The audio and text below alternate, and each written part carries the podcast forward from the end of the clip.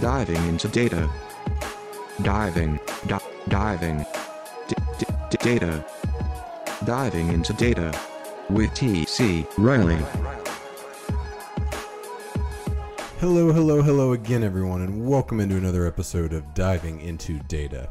I am your host, TC Riley. How are we doing out there? How are things going? How th- how's the summer treating you? If you're like me and you live somewhere uh, in the south here, you're probably more than ready for summer to be over. Uh, if you live in Texas, you know we got at least two more months of it to go. But wherever you are, I hope that you are doing well. I hope you and yours are staying healthy. And I'm excited today to dive into some data with you. And our title of the episode today How Data Drives a COVID World. So, those of you who listen a lot know that I've tried to stay away from COVID as much as I can. Obviously, it's inevitable. We got to talk about it at some point, but that's all you hear about everywhere. However, um, it is going to be one of our main stories today, but it's not actually about um, we're not getting into politics here. We're not getting into even really healthcare that much. What we're getting into is data security in healthcare and public health. So we're talking about all the data that's being collected here, some of the challenges is presented. Um, we're going to talk about how kind of liability and consent um, works around this, how potentially using alternative platforms like social media can make that a little bit easier and lower that bar. We're going to talk about what the government can and can't do in terms of data collection, some of the feelings towards that. Uh, going to talk about some way some different private companies are working with the government, helping the government out, trying to help public health officials to get some of this data. Um, and we're going to wrap up with a nice little case study of how United Health has been specifically using data for a better COVID response. So a lot of things that are tangential to the COVID situation that are not actually about um, the growing numbers or cases or tests or anything like that. So that's our main topic today.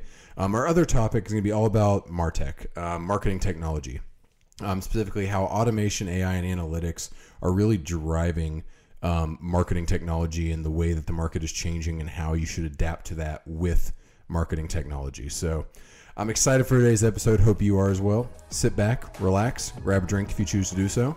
Let's practice some social distancing. Let's go dive into some data.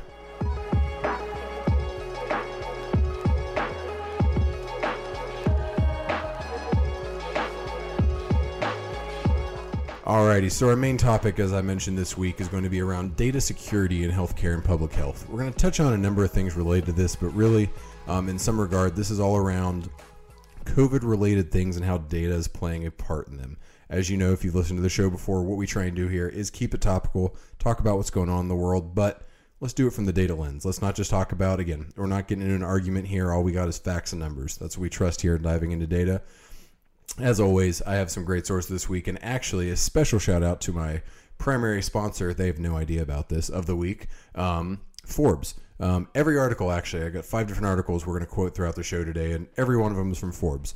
If you follow Forbes, you know they got some great stuff. And hey, uh, when it lines up and they are covering everything I want to talk about, it works out well. So uh, I got four Forbes articles in this first one we're going to discuss um, social media and liability waivers and COVID 19 contact tracing. Uber helping public government health officials in contact tracing. Worried about government data collection for COVID contact tracing? Question mark. And our last one, it's one of those Teradata Analytics Plus uh, things that Forbes done. Um, it's about how United Health Group has harnessed data for better COVID responses. So, again, thank you to the folks at Fine Folks at Forbes with their excellent content um, and a lot of great data content. If you're looking for some data sources out there, highly go encourage you to go look under uh, their big data section. Always have some great stories there. Um, but what we're all talking about again is data security in healthcare and public health. So, from a very high level, what we're talking about, data security is a difficult topic in general. Data security is an even more difficult topic when we have so much new data that is not only being made available, but is needed in the world we're currently living in, especially as we talk about public health and things around that nature. It's hard to draw lines. Uh, there's a lot of times when uh, previously, I'd say, you know, you asked me six months ago the utilization of data. I think more people had a little bit more concrete feeling about it. Since data was so often used for profit, I don't know how better way to say it other than that. Um, it, it's really hard to kind of draw a line, and it probably challenges some people's beliefs and feelings on what they feel about data privacy when you realize all the data that we're going to be talking about here, and that a lot of what's been around COVID is for the public health uh, benefit and the public good. It's not necessarily for profit. It's not necessarily for a targeted ad campaign. It's not you talking about uh, you know a cat with your wife and your phone picking it up and advertising ca- kitty litter on your uh, Amazon account. It, it's not that. this is for public health, it's for a greater good. Uh, and data security laws and practices and a lot of things that have been in place, frankly, weren't really prepared or written for this type of incident. We have a lot of constraints in place. Those those didn't consider a COVID world where we needed this vast amount of data so quickly. So it's understandable why it can be kind of challenging and why this is, even though data security obviously has always been a big thing and will continue to be a bigger and bigger, bigger thing as we move forward. The system, the laws were not built for this situation. So how are we adapting? Let's first look at the first article talks about social media, um, liability, consent, things of that nature with contact tracing. And what this article discusses is different ways in a specific way maybe that different health officials can utilize existing uh, technology, existing software, things that people already have and have access to and are providing data to in order to get some great COVID data. Um, also, in order to get contact tracing waivers and things like that, being allowing companies to very easily say, "Hey, we need you if you're going to participate in this to provide this data to us around COVID." Because we need to know. We need to be able to mass alert. We need to be able to trace things of that nature. So this specific article was talking about these digital waivers that it's kind of uh, have been become more and more common for companies, organizations, events, you name it. Someone out there that's going to have any accumulation of people in any uh, size, uh, any significant size, I should say. This also heads up what this is talking about is not only are we talking about digital waivers for attending an event and what you are in effect giving up as part of that agreement.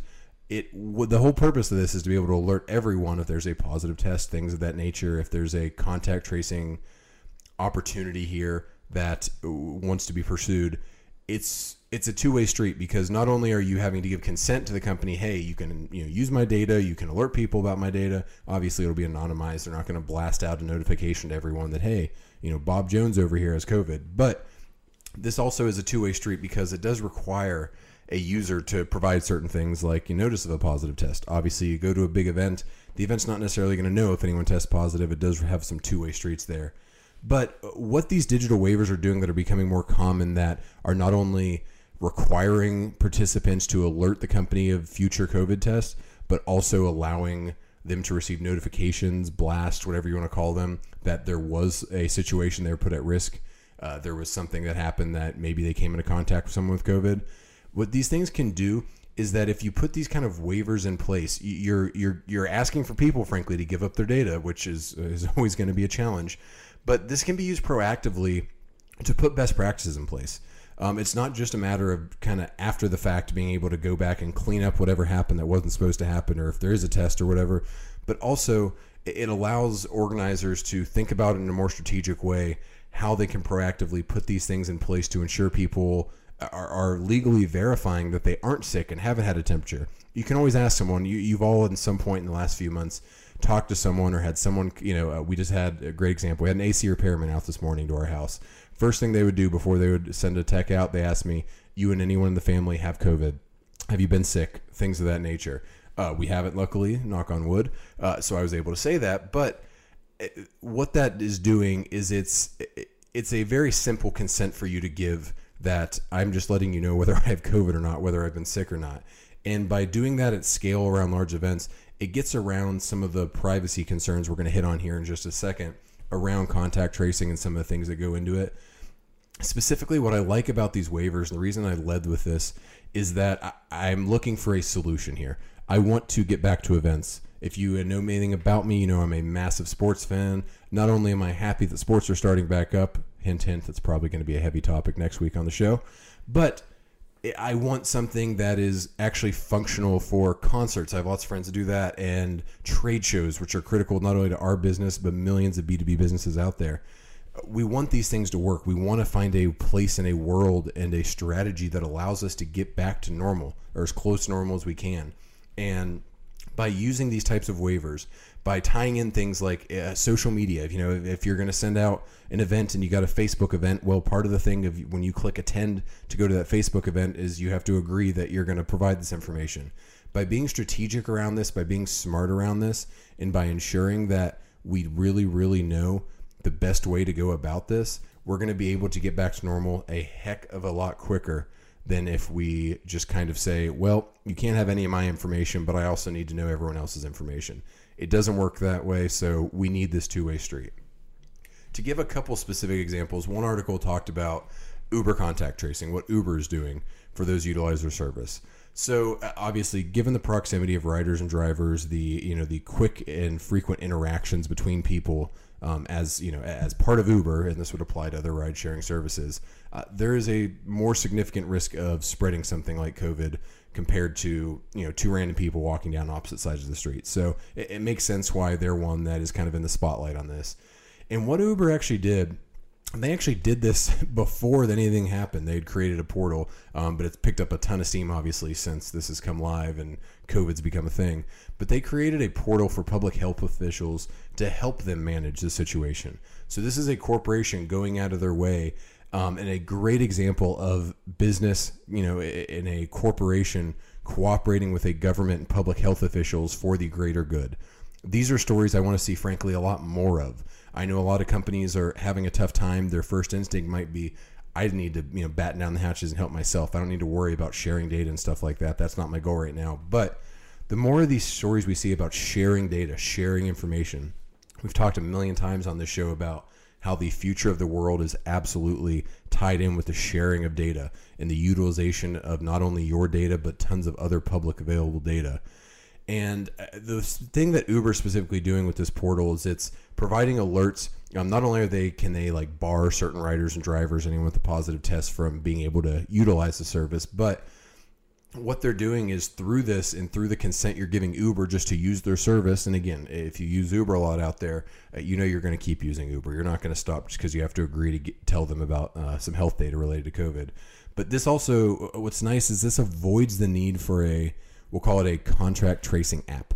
There's been lots of talk out there. Google, Apple have each independently developed those. A lot of governments and uh, people are not exactly uh, thrilled about the prospect of downloading those apps and pretty much saying, yes, Apple or Google have all my information, including my health and location information. But uh, it is also worth noting that even though it's a great kind of contact tracing, you know, alternative here, this only works for people actually utilizing Uber a lot. Still relies on self-reporting of different pieces of data, so it's not perfect.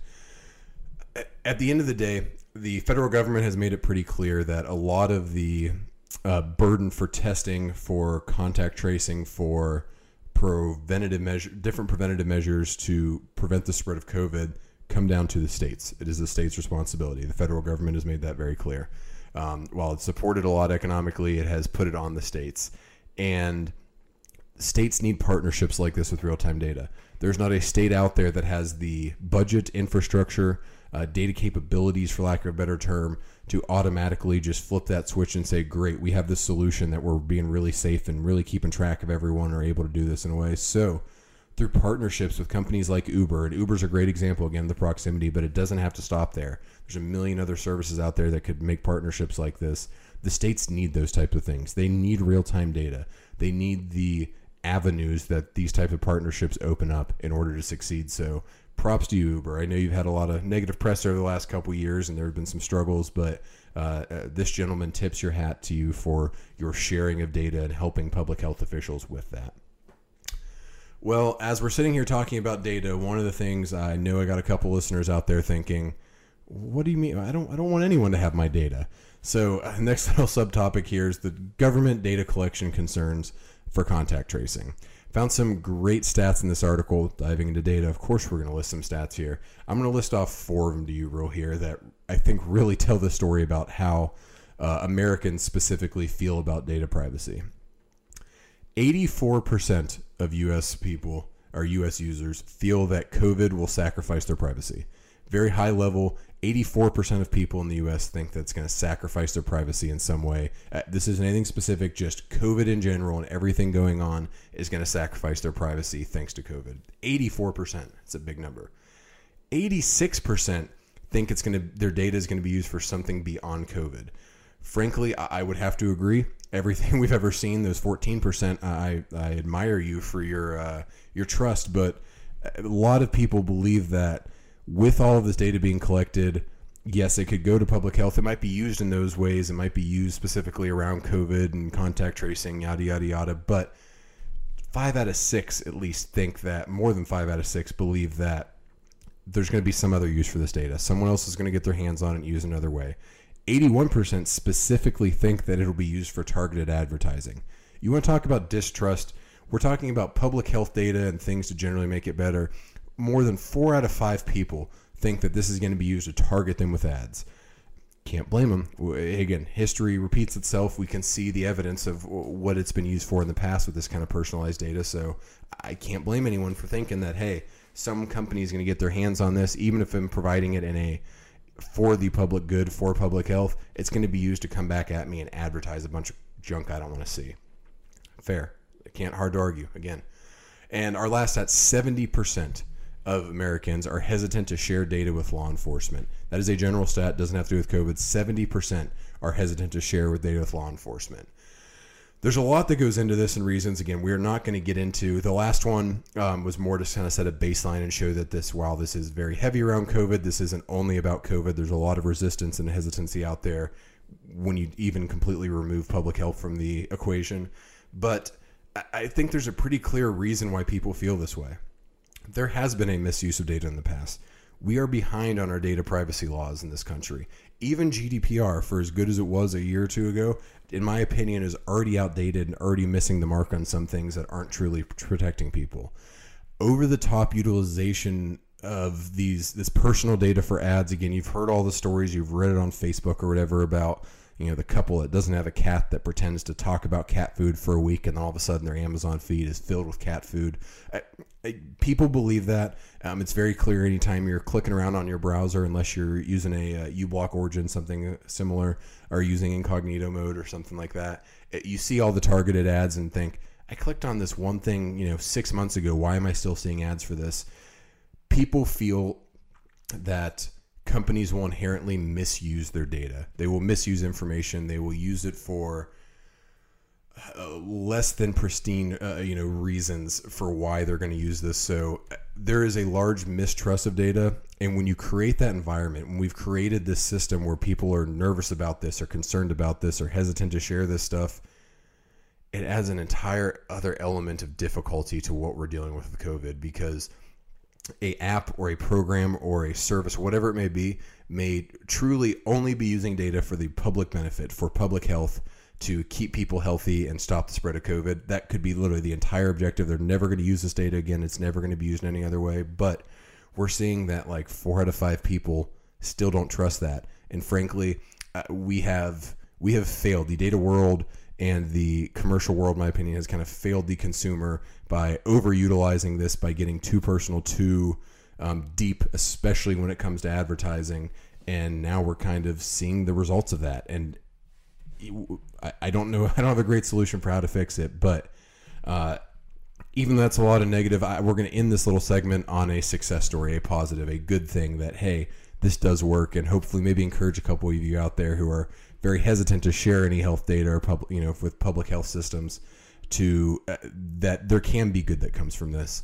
Um, and our success story it comes from the Forbes Teradata uh, Analytics Plus uh, kind of combination that they've done, little program that they've put together um, about United using data for COVID non-COVID reasons. So, what this article little talked about, again, I highly encourage you to go check this out. Really cool use case for how companies are utilizing advanced statistics. United acquired a company last year called Vivify Health. What Vivify Health does is they use Wi Fi connected biometric tools to monitor health remotely. So think of a blood pressure cuff, think of a thermometer, things of that nature that are in your house, things that you can easily hook up, do a little test at home. It feeds that data to your doctor, to the hospital, whoever you you know is taking care of you or responsible for your health. What that does is it obviously opens up a ton of value and a ton of savings when it comes to I need to go in for a weekly check. I have a, a 38, I think, week pregnant wife now. She is having to go to the doctor every single week to get checked on that. But she's able to take her own blood pressure and report it in a little app every other day, which her doctor requires. So instead of driving across town every other day to get a blood pressure checked, which seems a little ridiculous, go in, you know, they do it. Okay, your blood pressure's good. No, she just hooks up this little meter at home. She runs it and it automatically reports the data to an app, which automatically feeds it into the health system, which the doctor has access to. They can proactively monitor that. this is an incredibly useful technology well before COVID, uh, when there was is purely a treatment and follow up of a normal patient in a again a pre-COVID world. There's a lot of value because it allows the patients to be remote, saves doctors time, saves you time, saves money, um, saves strain on the healthcare system from all these little unnecessary things that you didn't need to do in person. But with COVID, there's even more value. And the way United's able to do this is they can use this to monitor high risk patients. Obviously, people who are high risk who are needing to stay at home, you don't even necessarily want them coming into a doctor's office right now or going to a hospital. So, if we can do some of those tests at home, if you can do them yourself and report data back to us, we can make sure you're good and you don't need to come in. You don't have any risks, um, any symptoms, or anything that's kind of making us worried that you need to be actually treated. Um, and from a kind of a meta or high level perspective, you can also take all of this accumulated data to do things like predict surges looked at the data and look at symptoms, look at what's being reported in areas. Um, maybe there's a spike in you know people with reporting fevers through one of these systems. And what Health, United Health's been able to do is use this for surge prediction, um, hospital prep related to that. So hey, there's a lot of things coming.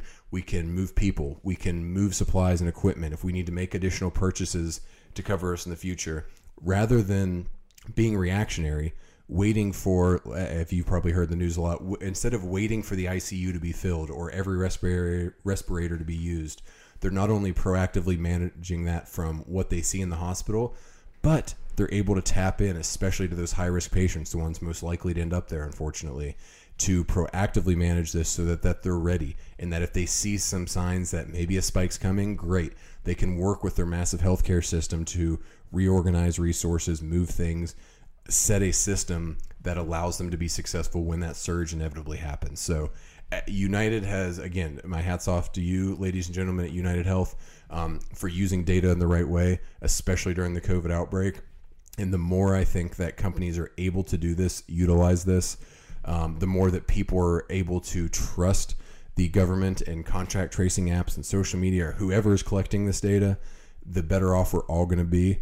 But again, every everything I'm saying here with the caveat of as those numbers showed us from that article, uh, a lot of people don't necessarily trust how their data is going to be used, and maybe if we as a community and a market use data more responsibly, maybe that's a good way to use say it.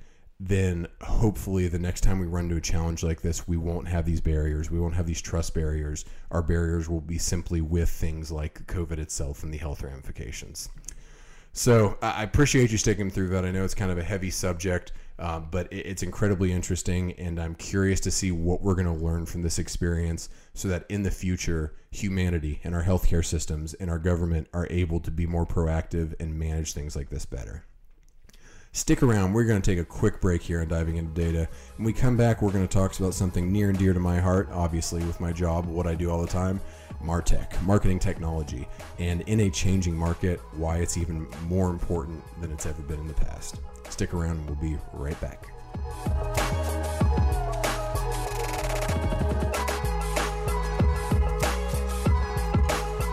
Alrighty, welcome back to Diving into Data, folks. Again, this is TC Riley, your host, and hope you're hanging with us. We've got about five minutes left here in our segment to wrap up. And what we're going to touch on here is Martech in a changing market. So Martech's one of those fun words that like FinCEN and FinTech that, that, you you jam two markets together and add tech to the end um, or something like that. But what we're talking about is marketing technology, the use of automation, analytics, AI technology for marketing purposes. And as I mentioned, it's a Forbes only show today. Um, and the main primary source article I use for this one is a Forbes article by Daniel Newman um, titled How Automation, AI, and Analytics Are Driving Martech Amidst Market Challenges. And it's a great article. Highly encourage you to read it if you're in the marketing and marketing tech world. But what this article really discusses is how marketing technology has been important for many companies for you know close to a decade now, if not a lot longer. Um, but with the changes that we're seeing in the world, it's no longer becoming a you know you should have this and you should be ahead and get this or uh, you know you're you're really almost missing the boat here. You really should now. It's you have to. We're at a point where you have to have an effective Martech stack in order to be successful, especially in a COVID and post-COVID world that we're going to be in. The first piece of this is all about digital transformation. Um, I've seen a lot of quotes. You've probably seen some too around there. Uh, the one particular one they did here was two years of digital transformation has taken place in two months. Uh, what we're talking about is that there's a lot of people and a lot of companies, a lot of marketers out there who have been dragged along, uh, for lack of a better term, towards the advancements in digital transformation of being able to utilize online technologies, getting away from the old school um, print advertising and everything of that nature. And frankly, if we're being honest, B2B marketing is a place where Martech and technology adoption, digital transformation has uh, overall kind of struggled. uh, If we're being honest, compared to the uh, uh, compared to the norm or the mean, I guess you could say. Um, but even though there, there are a lot of people that have struggled, it's not an option now. As I mentioned, you don't really have a choice. You need to be embracing this. This is one of the few times on my show where I will tell you if you're not doing this, you're doing it wrong. It's as simple as that. And I, I, I don't, I cannot think of an argument to make me think differently about that. Um, digital marketing specifically is just more important than ever. It's a necessity. Personalization and automation, having a system like that in place, um, some type of marketing automation platform, uh, is a requirement for again nearly every company I can think of. It would be difficult to come up with a use case where it wasn't. Um, and what this article next goes into is how data matters now more than ever. Um, utilizing existing data all this data that your company's probably been capturing, maybe hasn't been using. Uh, again, guilty as charged. We, we've even done that a little bit here at MarketScale from being transparent. But utilizing this as sales become more and more difficult to come by, uh, as the economy has had some ups and downs, um, we don't know exactly where it's going to go. But uh, one thing we know in person sales opportunities, if you heavily relied on those in the company, you're probably in a tight spot because those have been all but eliminated right now. So you, you need the use data now more than ever. Again, music to my ears being the data guy. Um, and frankly, if you have not already, right now, today, literally right as you're listening to this, get on your laptop. Right now is the time to invest in the infrastructure and platforms you need if you haven't already done so. Uh, there's a lot of different things out there. We're not saying you have to go buy a hundred thousand dollar software platform and implement it by tomorrow. What we're saying is that if you haven't already started this transformation, frankly, you're already kind of missing the boat. You can still jump on from the dock though if you get a running start. So come on, it's not too late. Let's get going. The next little thing it talks about in this article is the automating for efficiency. There's some numbers here that kind of blew my mind. There's a study and an estimate provided that marketing teams across the U.S. will lose 222 billion dollars in budget by the end of 2021. I'm going to say that number again. Lose 222 billion in marketing budget for these marketing teams in the next year and a half. At the same time, there's expected to be a staff reduction by 30%. So marketing teams are looking at losing again a total of 222 billion and 30% of their staff by the end of 2021. That's a shocking number. That's a lot. That's a lot of money and that's a lot of staff. So how on earth are you going to keep up if it, it, you don't have the resources? Sales you're already telling me are harder to come by. How are we going to do it with less, you know, a third less people and lose a big chunk of our budget?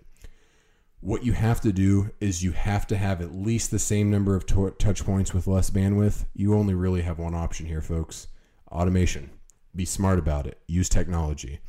You have to be able to find a balance between automation and personalization through marketing automation technology and marketing technology. Again, that, that's a very important distinction. Again, balance between automated and personalized. You can't just cut the entire budget make everything some generic email, every marketing communication be the same, you know, uh, campaign or drip email or whatever you want to call it, and expect it to be good. And frankly, you're not going to have the time, money, and resources and people to make everything incredibly personalized. So you have to strike that nice balance between the two that you are relying on automation to replace some of this budget that's inevitably going to go away, replace some of these staff members that unfortunately are inevitably going to go away probably by the end of next year and still maintain the personalization that's required to really close a deal. Don't rely too much on automated, but you can't do personalized too much. So you got to strike the balance between the two of those. And when we're talking about here, even though this is a we got to make this happen now, this is also future proofing yourself. Ad spends and budgets are decreasing. We, we've seen that. Again, uh, Google is still reporting that they're having some good ad numbers. A lot of the tertiary kind of advertising numbers are showing that companies and ad spend and budgets are decreasing. However, at the same time, they estimate that Martech spend is going to grow by 3%. So we're talking about cutting people, cutting budget, cutting ad spend, cutting everything you can think of here as relates to it, but marketing technology spend is still expected to increase. Why? Why why is that the one thing that's exempt? Well, it's pretty easy. The last 4 months have showed us that those who didn't have it wish that they did. they they they realized that oops, this was a big mistake not to have this in place, and those people are going to make the investments. Additionally, all the people that have it, I highly doubt anyone's getting rid of marketing t- uh, automation technology and marketing technology right now because they know that they might have limited bandwidth. They know they need to use the stuff even more, not less. So the fact that that's going to be actually still growing when the overall marketing picture maybe doesn't look quite as hot that's just the, the perfect example of why you need to embrace this. You need to future proof yourself. Um, you can't just decrease connections and personalization and go automation. Sales are going to be even harder than they were before. You, you can't rely on the entire staff you have or hope that you can just replace it with more people trying harder. It's not going to work. You need to embrace the technology, embrace marketing automation platforms, embrace drip campaigns, embrace things of that nature because, again, it's not too late, but it will be soon. Uh, and the last point that the article makes is, again, why are we doing all this? ROI has never been important as it is right now. You're going to have probably some tighter margins. It's a it's a reality of the situation. There are going to be some companies that struggle, um, probably have been struggling, unfortunately, the last four months, and are going to continue to do so for a little while. So with tighter margins, you need an even better view of spend and return. You also need a platform and a system that makes that possible. If you know the the the unicorn of the marketing world is ROI, because man, can it be difficult. General attribution probably isn't going to cut it in the world we're looking at. Again, we're talking about that budget being cut. We need something that gives us concrete data to prove what is and isn't working. You can't really do that by just piecing stuff together. You need some type of marketing technology. You need a very good structure. And again, this is not me advocating for any specific tool platform or even necessarily a full spend as much as it is a general investment in marketing technology. Maybe that means using exactly what you have now, but educating your folks a little bit more to use it, forcing the team to automate even more. Don't let it become a thing that keeps getting kicked down the road because, you know, oh, well, yeah, we, we need to do more marketing automation. We need to set up drip campaigns. We're going to do that. No, do it now. You got to do it now. Um, marketing teams need to play offense with data at the end of the day, is what we're kind of saying here overall. And the best way to do this is by embracing technology, embracing analytics, embracing what is and isn't working. If you don't have those numbers, embracing a system that provides you those numbers, whatever it may be. There's a lot of things you can do as a marketer, specifically as a digital marketer. And now is the time. If you haven't already made those investments, you got to catch up, and the time is now. With that, we are going to wrap up our show here. I appreciate you guys joining me for another episode of Diving into Data. Again, we talked our main topic today around data security and healthcare and public health, all the things that are going around, especially with contact tracing and things like that. How that a lot of people are skeptical how this data is going to be used, and while there's a lot of good ideas out there, it's going to naturally run into some resistance because of those fears and skepticism that people have. But we've also saw a success story of how United Health is utilizing this to be more effective in their COVID preparations, their COVID management of all of their hospitals and systems and people that are working with them. And we wrapped up today with a story around how Martech in a changing market and a changing world is more important than ever. If you have not invested in marketing technology, decent chance your budget is not going to grow, your staff is not going to grow. It's time to be able to automate and personalize all at the same time and find that happy medium so that you can stay connected. You can provide those buyers the experience, the connection, the level of detail, the education, the content that they need while still being able to effectively do that without a team of a million people behind you to help you do it. So invest in that Martech if you haven't already. I appreciate you guys going along for the ride today. Again, this has been TC Riley with Diving into Data, and until next time, see ya.